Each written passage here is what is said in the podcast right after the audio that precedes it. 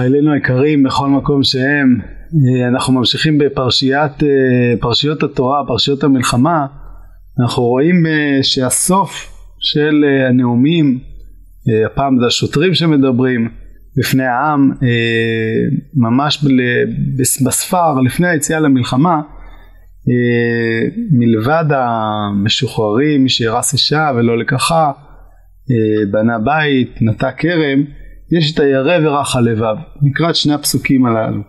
ויאספו השוטרים לדבר אל העם ואמרו מי האיש הירא ורך הלבב ילך וישוב לביתו ולא ימס את לבב אחיו כלבבו. והיה ככלות השוטרים לדבר אל העם ופקדו שרי צבאות בראשה. חז"ל נחלקו במשנה במסכת סוטה, היום מדובר פה באדם שהוא ירא ממש, כך לכאורה משמע מההקשר כך לכאורה משמע מזה שהשוטרים שהם אחראים על הלחימה הם אלה שמדברים אל העם.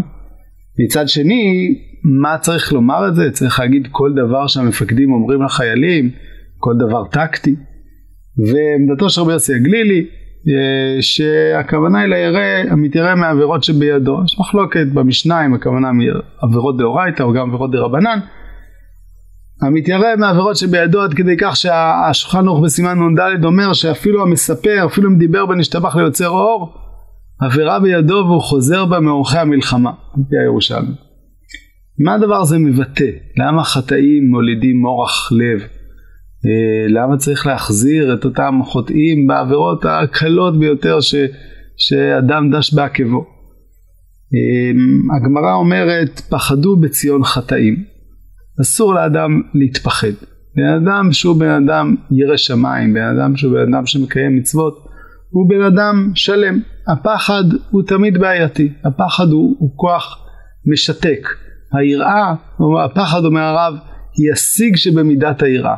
אין לו לאדם להתפחד כלל, רק להיזהר.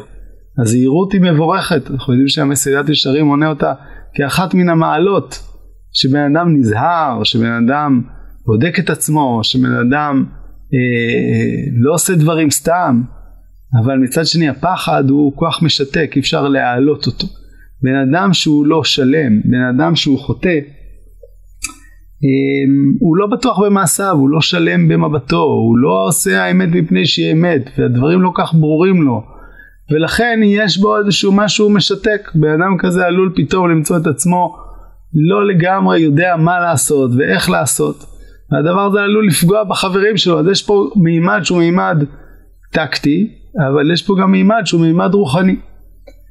והרמב"ם הידוע, שלא נחזור עליו כבר אה, בשיעור של הרב סבטו, אה, דיבר עליו גם הרב רן אני חושב, אה, כותב בהלכות מלכים בסוף פרק ז' על האיסור לפחד במלחמה, לא לחשוב באשתו, בניו, בני ביתו. וכבר אה, הרב סבתו דיבר על האפשרויות להבין את הרמב"ם. יש מי שבכלל הבין, הרמב"ן הבין שזאת הבטחה, לא שלא נראה מהם, לא נערוץ מפניהם. אה, למרות שגם הרמב"ן עצמו על הפרשה אומר אה, שזו מצווה מחודשת, שלא יבטחו בזה בגבורתם, לחשוב בליבם גיבורים אנו ואנשי חיל למלחמה, רק שישיבו ליבם אל השם ויבטחו בישועתו, זאת אומרת יש פה איזשהו משהו אקטיבי שבן אדם צריך להעלות לתודעה שלו. יש מי שפירש שהכוונה היא שלא יפחיד את עצמו, ויש מי שפירש שהכוונה היא לא יש לפחד במלחמה עצמה, לפני כן הוא יכול לפחד. בין כך ובין כך.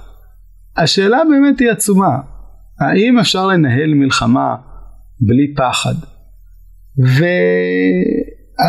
והתשובה לכאורה הייתה אמורה להיות שאי אפשר לצוות העלה, ובאמת כל התירוצים האלה מנסים להסביר למה אה, בעצם אפשר לפחד, אבל אבל שלוש נקודות.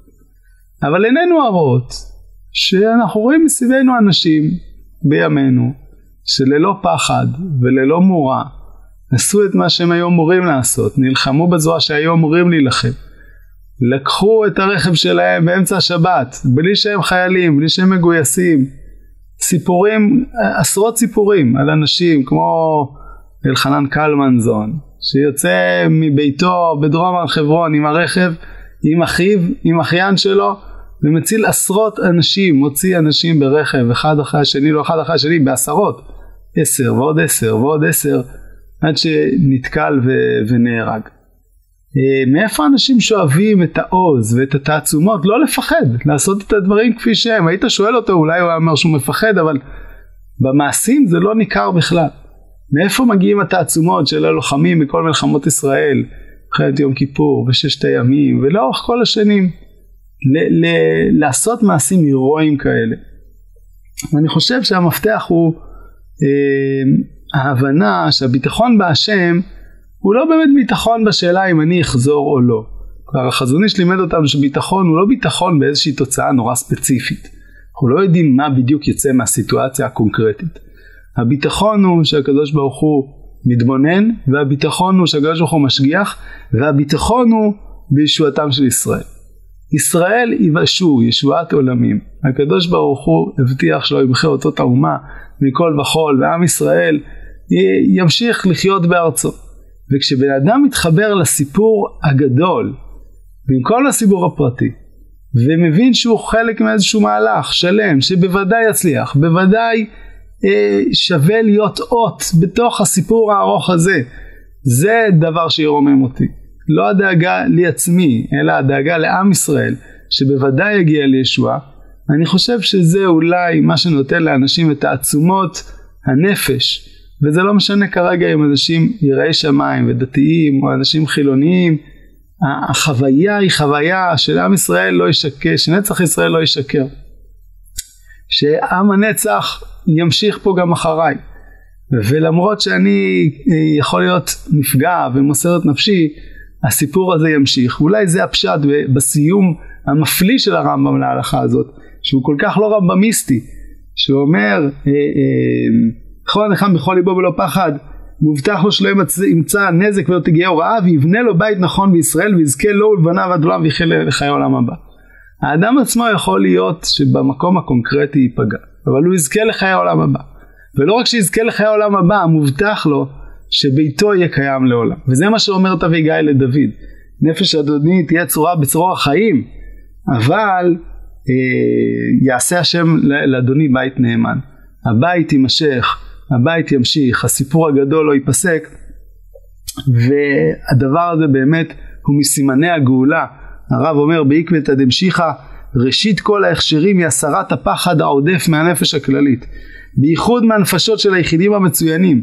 הדחיפה לזה היא על ידי הכוח האבקי, כוח החוצפה, שהוכרח להתגבר בעת הזאת, שבמקום שמתגלה אין שום פחד. החוצפה של עקבתא דמשיחא זה גם האומץ שלה, זה גם הביטחון שלה, בהמשך שלה, בגאולה שלה. בעזרת השם יתקיימו בנו דברי הנביא ירמיהו, ואתה אל תירא עבדי יעקב, ואל תחת ישראל, כי הנני מושיעך מרחוק, ואת זרעך מארץ שבים, ושב יעקב ושקט ושאנן ואין מחריד. ואתה אל תירא עבדי יעקב נאום השם כי איתך אני כי אעשה כלה בכל הגויים אשר הדחתיך שמה. ואותך לא אעשה כלה ויסרתיך למשפט ונקה לו ענקיך בעזרת השם שנראה ישועת השם במהרה בימינו. כל טוב